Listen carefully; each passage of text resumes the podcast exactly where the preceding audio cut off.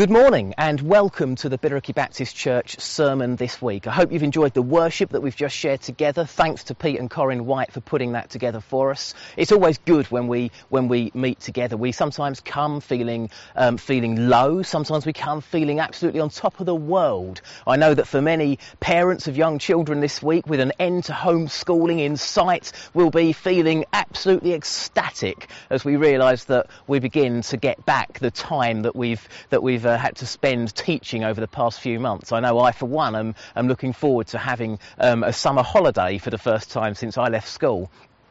So it's good to be here. It's good to be out in the open, enjoying God's creation. And it's also good to share together in God's Word and learning what's in store for us this morning, which we're going to be doing shortly. But first, I'm going to open this time together with a word of prayer. So let's pray. Father God, thank you for the world around us. Lord, thank you for all the beautiful things that we can see, all the beautiful acts of creation that take place every single day. Father, thank you for the peace and the quiet that we can find when we go to spend time with you. Lord God, this morning as we as we tune into this service, um, whether we're watching it on Sunday morning or whether it's a different time of the day or even a different time of the week. Lord, we pray that you will bless us with the presence of your Holy Spirit. We pray, Lord, that you will, you will inspire us, that you will touch our hearts and our minds, that you will, you will deepen our knowledge and understanding of, of our relationship with you. And Father, most of all, we pray that you will help us to learn more about the way that you want us to live our lives. So that by the, the end of this service, by the end of our morning worship today, we go away feeling more buoyant, feeling happier, feeling better about the world than perhaps we did when we started watching this. Because, Father, we know that we are receiving from you and we are in your presence. And for that, we give thanks. So, Father, fill our homes and our hearts with your Holy Spirit and bless us as we worship together this morning. In Jesus' name, Amen.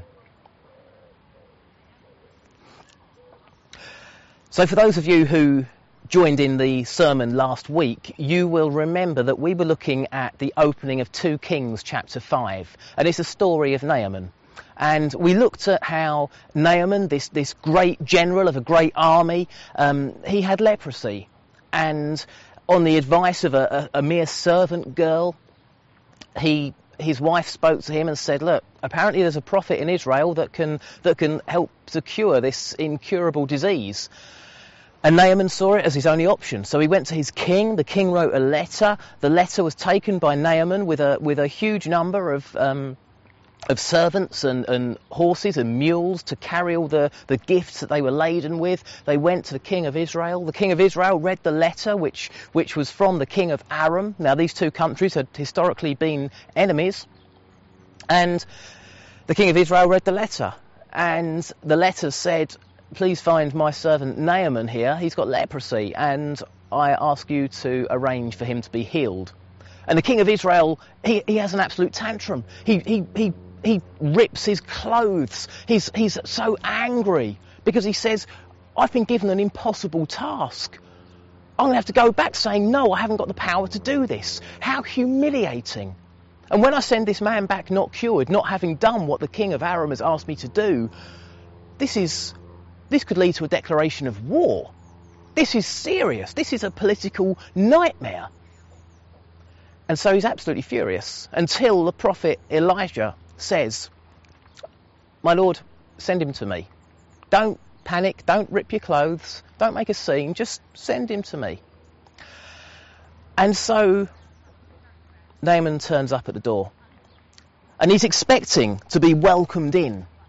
He's expecting to, to have a, um, an audience with the prophet. But instead, that doesn't happen. instead, Elisha simply sends out one of his servants to call out to Naaman, Go down to the banks of the Jordan and dip yourself in seven times. And of course, Naaman says, Is that it? Is, is, that, is that all you're going to tell me to do? I could have stayed at home and dunked myself in some, some river at home, which was nicer than the, the mucky, stinking old Jordan.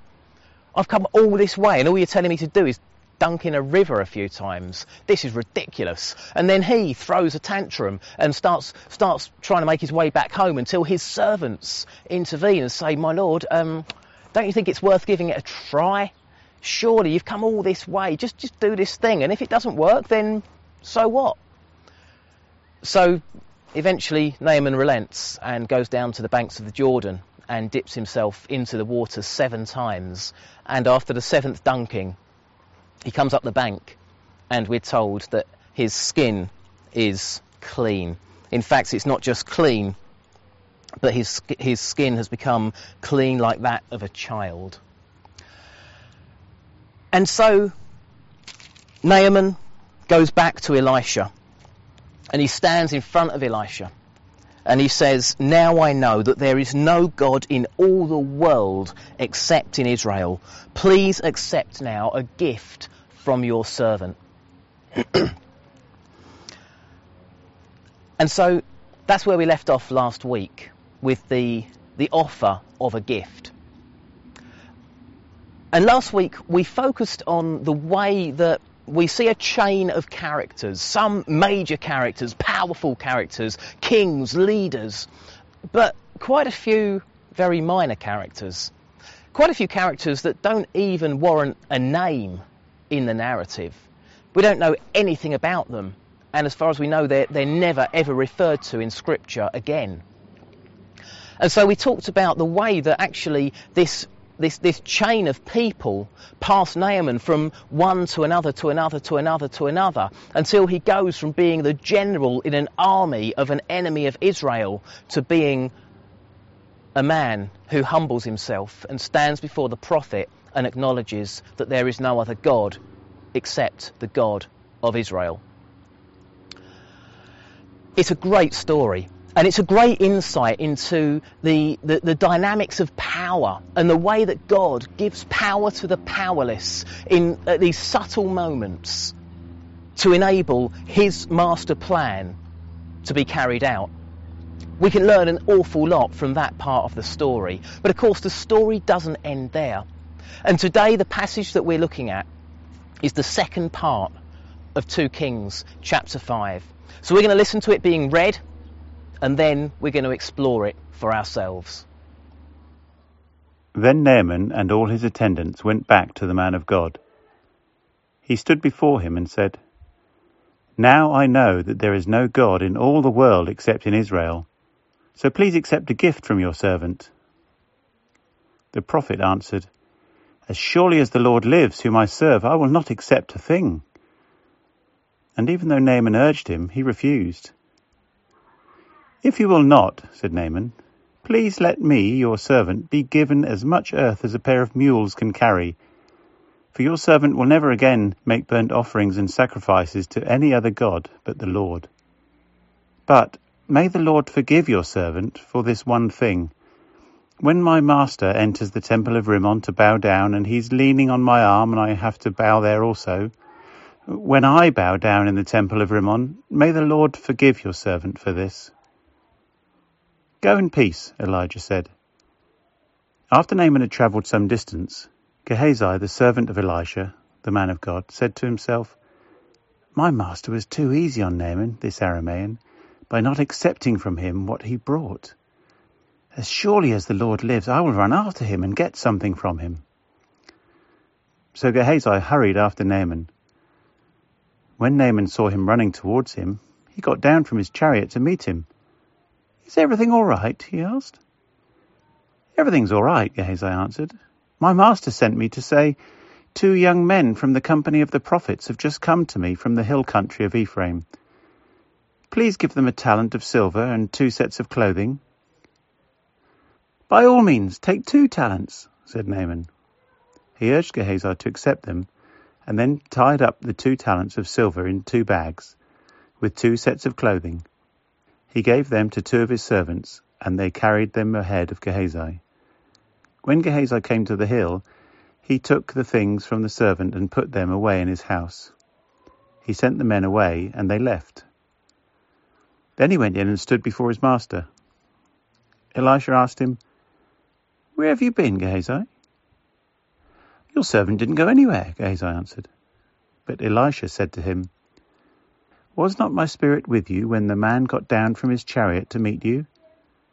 Is this the time to take money, or to accept clothes, or olive groves and vineyards, or flocks and herds, or male and female slaves? Naaman's leprosy will cling to you and to your descendants forever.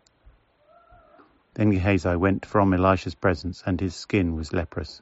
It had become as white as snow. Now, before we go any further, let's just cast our minds back to the passage that we read last week and to the itinerary of gifts that Naaman brought with him. Because the writer of 2 Kings specifically lists them. We're told that Naaman left, taking with him 10 talents of silver, 6,000 shekels of gold, and 10 sets of clothing. So he took a vast wealth. He was expecting to have to buy his way to healing. He was expecting to have to have to maybe give gifts to the king, maybe give gifts to people that he met along the way, maybe even give gifts to the prophet himself, maybe bring gifts to the temple. He was prepared to give generously and he took a huge chunk of wealth because this was his life on the line. If any one of you have ever been in a situation where you're faced with losing someone very, very dear to you, then you will know that at that moment you'll give anything. You'll give, you'll give your house, your car, your bank account, you'll give your, your salary for the next 10 years, anything to save that person. And Naaman is saving himself. He desperately wants to be healed. He desperately wants not to, not to be carrying this, this disease that's going to eat him away until inevitably he, he dies. He doesn't want to be a social outcast, to be treated like a leper, having to spend time purely with other lepers, to be banished from his own town, his own family. So he's prepared to pay whatever it costs. And last week's reading finished with Naaman saying to Elisha, Please accept now a gift from your servant.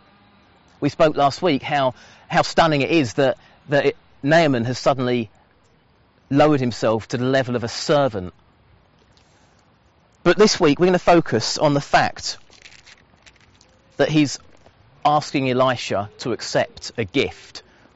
Sometimes when you when someone does something for you, an act of kindness, you desperately want to give them something. You want to express gratitude. And sometimes the most humbling thing can be where they say, I don't want anything, it's fine. No, no, no, I'm not going to accept payment, I'm not going to accept a gift. Please, it's fine. I've just, I've done it because I think it's the right thing to do, because it's a, I believe it's, it's what I should do. You see, sometimes when we give a gift to acknowledge an act of kindness, we kind of feel like we've we've levelled the scores. They were really good to me, but I was generous to them, so we're level. Actually, sometimes it's more powerful to not accept, to say no, that's that's fine. I've done that act of kindness because I want to do the act of kindness. I don't I don't need you to to level the tables because as far as I'm concerned, it's not about that. And that's what Elisha does here. Elisha says, As surely as the Lord lives, whom I serve, I will not accept a thing. And we're told that Naaman urged him to. Naaman almost begged him to accept something because Naaman was so, so overcome with gratitude. But Elisha said, No, I don't need anything. If you won't accept anything, said Naaman, please let me, your servant, once again, that act of humility, be given as much earth as a pair of mules can carry. For your servant will never again make burnt offerings and sacrifices to any other God but the Lord. And then he goes on to acknowledge something interesting. Having said, I want to take, I want to take a piece of this back home. I want to dig up a piece of Israel and I want to carry it with me because I want to know that every time I worship God, I can, I can kneel on, on Israel's earth. I can kneel on this ground, holy ground. And so Elisha doesn't have a problem with this. But the next thing Naaman says, he acknowledges this great, powerful general of the army, he acknowledges that he's been he's been converted. He's he's acknowledged the God of Israel, but he knows that when he gets home, man, that's going to be a different challenge. Going home and, and telling people about the God of Israel, it's not going to be a bed of roses. It's going to be dangerous. There's going to be threats. There's going to be there's going to be all sorts of risks involved. Imagine him going to his king and saying, We've been worshipping the wrong God all this time. The God of Israel is, is the true God. The God of our enemies, actually, do you know what? They were right all along. Can you imagine the humiliation? this is not something which Naaman is relishing. And so he says to Elisha, May the Lord forgive your servant for this one thing. When my master enters the temple of Rimmon to bow down, and he's leaning on my arm, and I bow there also, when I bow down in the temple of Rimmon, may the Lord forgive your servant for this. So he starts by saying, look, there's going to be times when the king wants to go and worship in the temple of this other god, and he's going to need someone to lean on. Um, and that's going to be me. And then he stops himself. He realizes he's trying to pull the wool over Elisha's eyes, and he thinks, no, I've got to be honest here. When I go and worship in the temple of Rimmon, when I go and follow the traditions of my ancestors, when I go and do the thing that I've done all my life, when I'm being watched by, by hundreds, if not thousands of people in, in ceremonies, in parades, even just privately, I'll be doing that still because it's what my people do. Will you forgive me for this? And Elisha doesn't judge him, doesn't give him a hard time. Elisha just says, Go in peace. It's an interesting lesson there because so often we can beat ourselves up when we see when we look at ourselves and reflect on things that we've said or done and see shadows of our past life being cast over our Christian faith. Maybe if we've been converted when we were late in life or maybe just halfway through life. By that time, there's been so many things embedded in us, so many behavioural traits, so many thought patterns, so many conditioned responses. And being converted to Christianity doesn't mean that suddenly everything stops just like that. It means it's the start of a process of change. When we go through the waters of baptism, we are changed. It's a sign of a, a, an outward sign of an inner change, is the way that we often put it. But it doesn't mean that we go into the waters of baptism full of sin and come out never to sin again. It just signifies the start of a process by which we will seek to live better lives, to come closer and closer to Jesus. And so, of course, Elisha doesn't say, yeah, that's fine. That's fine. Worship, worship in Rimmon's temple. Yeah. He just says, go in peace. He doesn't say it's okay. He just says, go in peace. Don't beat yourself up about it. Don't let it become a, an issue. Don't let it become something where you feel so guilty that you've, that you've worshipped in another temple that you can't come and seek forgiveness before God. Go in peace. Learn the ways of God at your own pace shut down these other elements of life in your own time when you feel it's right before God. But the most important thing is that you're taking God with you and that you know it was the God of Israel that healed you. Now, of course, what Elisha could have done was point to the temple of Rimmon and said, You can't worship two masters. But he doesn't. He doesn't do that. He sends Naaman on his way in peace with his mules that are loaded up with the shekels of gold and silver and all the fine sets of clothing and everything else that he brought with him. And then we cut to another character. We cut to a servant, Gehazi. Now he's the servant of Elisha and we spoke briefly about him last week. He was he was uh, the, the servant's servant. Elisha is the servant of God. That's that's the way a prophet was often referred to, the servant of God. And so Gehazi is is a servant's servant. We've read about Gehazi in a chapter before, and we've seen that he's loyal, that he's willing to take risks, that he, he's a he's a man of action who does things, gets things done. I think he'd be a pretty helpful helpful guy to know today. But you see, in his position as the servant of a servant of God, he didn't have an awful lot. It wasn't a position which you went into for the money. You can almost imagine when he said to his parents, I'm going to go and work in a temple. Oh, have you been called to be a prophet? No, no, no. No, I'm going to serve the prophet. You're going to serve a prophet? So that guy who has very little, who spends his life doing what God asks him to do at any whim, you're going to follow him. You're going to work for him. How are you going to get paid? How are you going to feed yourself? Well, I trust in God. Oh, we had such high hopes for you. We thought you were going to be something. We thought you were going to, going to, going to do something with life. You're going to, you're going to do that. You're never going to go anywhere. I know, but it's the right thing to do. Okay. You can imagine his parents being a bit disappointed with that. And Gehazi has served loyally. He's got the trust of Elisha. They've got a good relationship. And then suddenly, suddenly this foreign leader turns up, this foreign dignitary. And he turns up with so much wealth that Gehazi has never seen before. He turns up with so much, so many riches the fine clothing, the, the sacks of gold and silver, weighing down these mules. He's got his own servants. And all these things he's carrying, he's, he's just offered to Elisha. This was a game changer. This was such a significant um, amount of wealth that, that Elisha could have taken it. He could have built a new temple. He could have, he could have done anything. He could have, he could have invested it. He could have spent it. They could have had a, had a good time.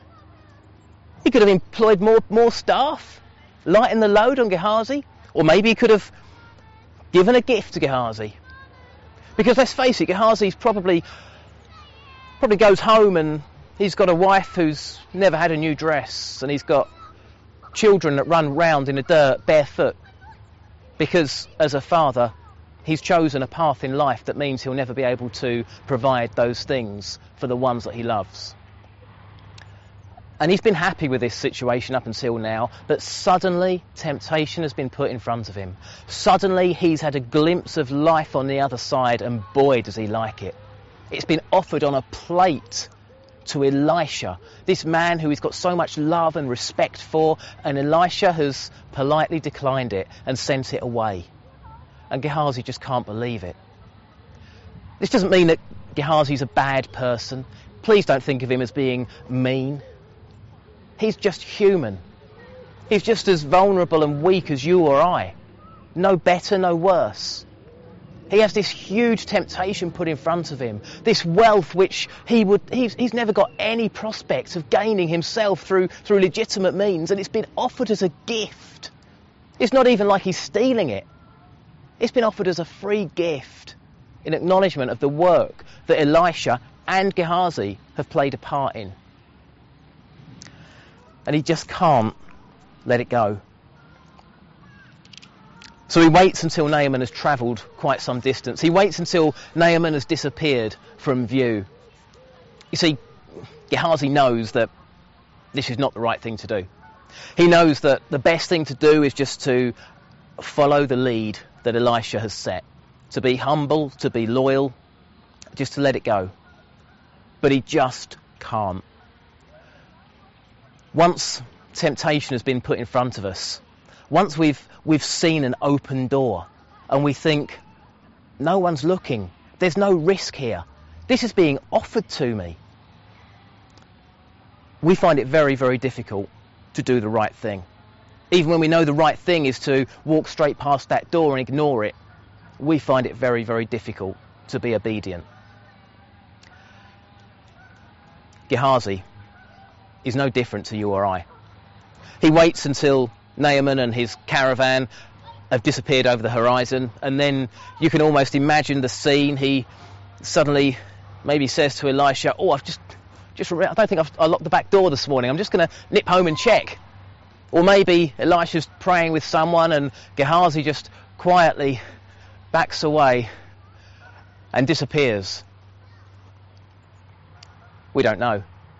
What we do know is that at that moment, he did something which ruined his relationship with Elisha, which caused a lifelong curse to be put upon him.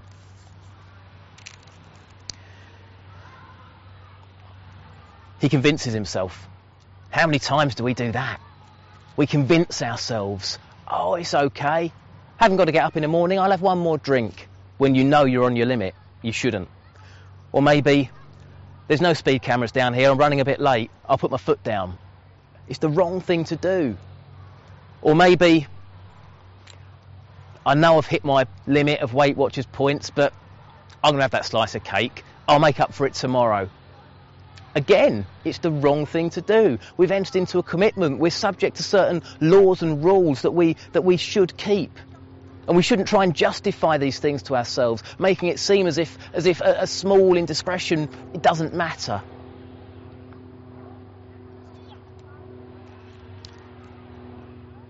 Elisha is out of the picture. And Gehazi suddenly has no one to stop him. So he convinces himself. He says, My master was too easy on Naaman, the Aramean, the Syrian. This is, a, this is, this is an enemy. This is, this is the ones we were fighting against a few years ago. We need to be, we need to be taking advantage of this. We can take some of, some of the enemy's wealth. What if in a few years' time we're back at war with them? That wealth can be ours. We can give it to our king if we don't keep it ourselves. It can be used to line our coffers rather than theirs. Oh, Elisha's made a mistake here. He's been way too easy. We need to focus on, on getting some of that wealth for ourselves. I'm going to go and do it. I'm going to do the right thing here. You see, he's convinced himself. He's gone through that thought process and convinced himself. He says, My master's been too easy on Naaman for not accepting what he brought. As surely as the Lord lives, I'll run after him and get something from him. He brings God into it. As surely as the Lord lives, I'm going to go and get something. I'm going to go and, and take that payment that was offered. And of course, we see Gehazi running after Naaman. He chases down the chariot, and when Naaman sees him coming, he stops because Naaman is thinking, "Oh, there's that, there's that guy who was so kind and so generous. His master healed me. It, he's got, he's got a, he's got a hotline to God. I need to listen to this man. What's he going to say? I trust him." And Gehazi makes up a story. He says, "Oh, a, a couple of guys have just turned up. Um, we need to give them gifts and haven't got anything. So actually, we will take some of some of what you offered." Naaman says, by all means, take, take double what you want. Whatever, just take as much as you like. And Naaman instructs a couple of his servants. There's so much, so much, he's giving so much silver, it's so heavy that they load it onto mules, and, and a couple of his servants take it back to, to the house. And Gehazi's carrying it as well, and he bids farewell to Naaman, and they get back. And Gehazi hides the wealth, he hides what he's taken because he knows it was the wrong thing to do. You see, sometimes we can convince ourselves that something is right, whereas actually it's completely wrong. And we, we know it's wrong deep down. We know that we're just trying to, we're just trying to make things suit our own agenda. Sometimes we try and twist scripture to suit our own personal agenda. Or sometimes we, we, we just hide something away and ignore it and pretend that, that we, haven't, we haven't done what we've done. Whereas actually the best thing we can do is come clean. If Gehazi had gone back and said, Elisha, I've just done something stupid, I need to talk to you, maybe this story would end differently, but he doesn't. He gets back, having hidden what he's taken, stands in the presence of Elisha, and Elisha says, Where have you been? Gehazi says, Nowhere. I haven't been anywhere. What are you talking about? And Elisha says, I know where you've been. My spirit was with you. Now, we don't know quite what happened. We don't know whether this was a supernatural knowledge that Elisha was given, some sort of insight into what was happening over the lip of the horizon, or whether Elisha happened to look out the window and see Gehazi making his way like a, like a gazelle across the plain to try and catch Naaman. We don't know if he saw him coming back laden with wealth or if he overheard a conversation. We have no idea. But somehow, Elisha knows exactly what's happened. He says, Was not my spirit with you when the man got down from his chariot to meet you? When Naaman stopped and got down and met you, and you told him a lie? And you took the wealth under false pretenses, and you came back and you hid it because you're guilty, and then you came into my presence and you told me a lie. That whole episode of despicable behaviour, don't think I don't know about it. Oh, can you imagine being Gehazi at that moment, being confronted and suddenly realizing the, the implications of the damage that you've caused? But as I say, we shouldn't give Gehazi too hard a time. It's so difficult when we, when we start talking about money in church, because actually it's very easy to, to, to give, the hard, give a hard time to those who have plenty and get all soft and, and poetic about, about the poor having nothing. But it's not quite right, is it? Because here we have someone who is very poor, desperately trying to, to accept a gift that was offered. Not, he's not stealing, he's just accepting a gift, but he's doing it under false pretenses. And so we can't say that he deserved it. It's awkward when we start talking about money. In Psalm 1, we read that someone who meditates on the law of the Lord is like a tree planted by streams of water, which yields its fruit in season and whose leaf does not wither. Whatever he does prospers. It almost seems to suggest that, that if we're faithful to God, then we'll be successful on earth. And of course, in a way, that's true because God measures success in a very different way to the way that we do. God talks about us building up treasure in heaven, about us, us earning credit almost in the heavenly realm, doing the right thing. Whereas we look at, when we read about someone prospering, we tend to think of, of all the trappings of a fine earthly life. But then, of course, when we read later on in Psalm 73, I envied the arrogant when I saw the prosperity of the wicked. You see, here the psalmist has, has gone from Psalm chapter 1, where there's a link between being faithful to God and, and being prosperous. Here he's saying, I envy the arrogant when I see the prosperity of the wicked. Suddenly, prosperity is, is, is closely linked to the, the arrogant and the wicked. And it causes us to envy, which is an ugly emotion. It's an ugly thing to feel. We have to be so careful in the way that we deal with money and with our feelings towards money as Christians. You see, Jesus, Matthew 6:24, he says, "No one can serve two masters. Either he'll hate the one and love the other, or he'll be devoted to the one and despise the other. You cannot serve both God and money." And as soon as Gehazi is, is overcome with, with envy, with, with almost this, this, this lust for money, as soon as that happens, suddenly God is taken from the centre of his life and put out on the periphery. Suddenly, for that, that short period, his sole focus is on gaining material wealth, is on, is on waiting until the coast is clear, and then making a bolt for it, and finding Naaman, and taking everything that was offered, and then getting home and hiding it away. And that is, that is suddenly his obsession. From that point onwards, everything, every aspect of his existence would be spent hiding hiding what he's got and working out ways that he can enjoy the benefits of it without other people finding out. When he gets home and his wife says, Wow, where did you, how did you afford this dress? We haven't got money for things like that. Thank you, but where's it come from? How's he going to tell her? What story is he going to make up? And when his children, Dad, how come I can suddenly afford these shoes? They, I've never had shoes before. Where does this come from? What's he going to say to them? The mesh of lies is going to grow more and more intense. It's going to become more finely interwoven until eventually it will trip him up. But of course, we know he doesn't get even that far because Elisha has seen straight away what's gone on. He knows what's gone on, and he knows there is no way that Gehazi can come back from this. Jesus makes it clear no one can serve two masters. Now that, now that Gehazi has, has seen this other master, now that he's been tempted by it, suddenly That's it.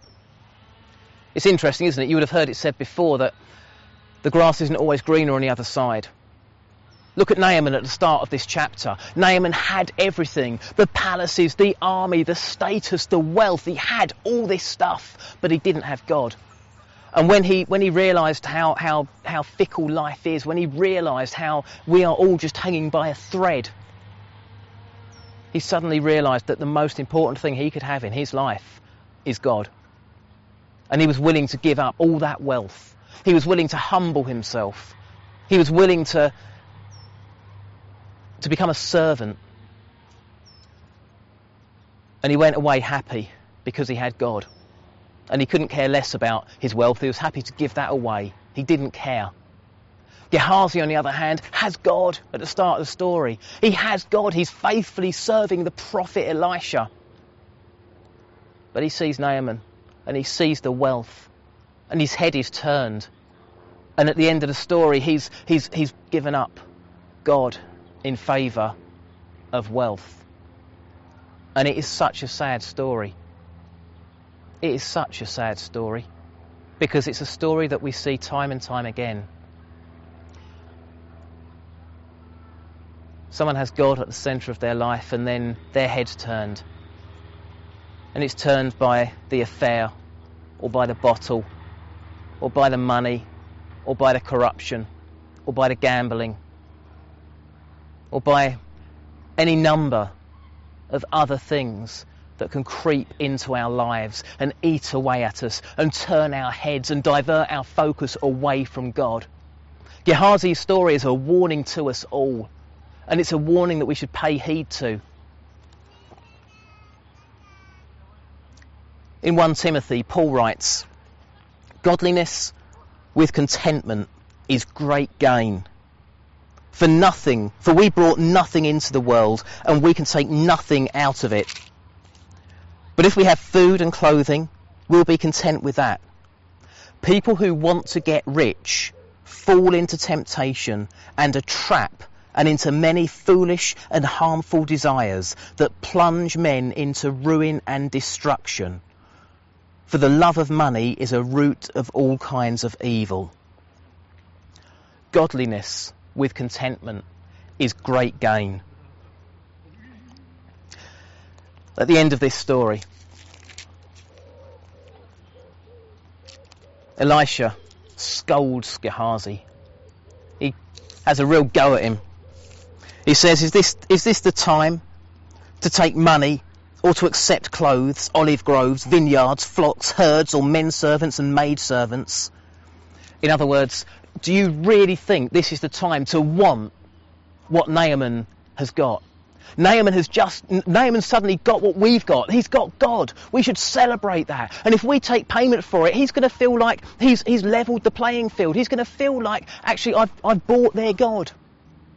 There was a price on God. And I've paid that price.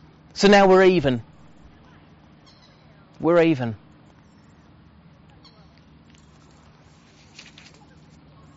Elisha says, You want to be like Naaman? You want everything Naaman's got? Yeah, you want you want his you want his his you want his money, you want his clothes, you want his olive groves, his vineyards, his flocks, his herds, his men servants and maid servants. You want everything Naaman's got? Yeah? Okay, Gehazi, you, you have it. You've got all the wealth. You don't have to give it back. You don't have to give it to the king. You, you've got it. You've also got his leprosy. You want everything he's got? You've got his leprosy. It will cling to you and to your descendants forever. Then Gehazi went from Elisha's presence and he was leprous, as white as snow. We have to be very careful what we desire in life. You see, money carries germs. Money itself, as we've heard many times before, is not evil. It's an inanimate object. But it conjures up a very ugly trait in our character. It conjures up lust and greed and envy all these things that cause us to focus on it, to dwell on how we can get more of it, to build up and build up and build up our own wealth. And as soon as we start focusing on money, that becomes our master. And we can't serve two masters. So this whole story in this whole chapter in, in 2 Kings chapter 5 is a, is a wonderful demonstration of how God uses small, insignificant people as far as the world is concerned. He gives power to the powerless. But he also honours our desires. If our desire is to find him, he honours that and he meets us.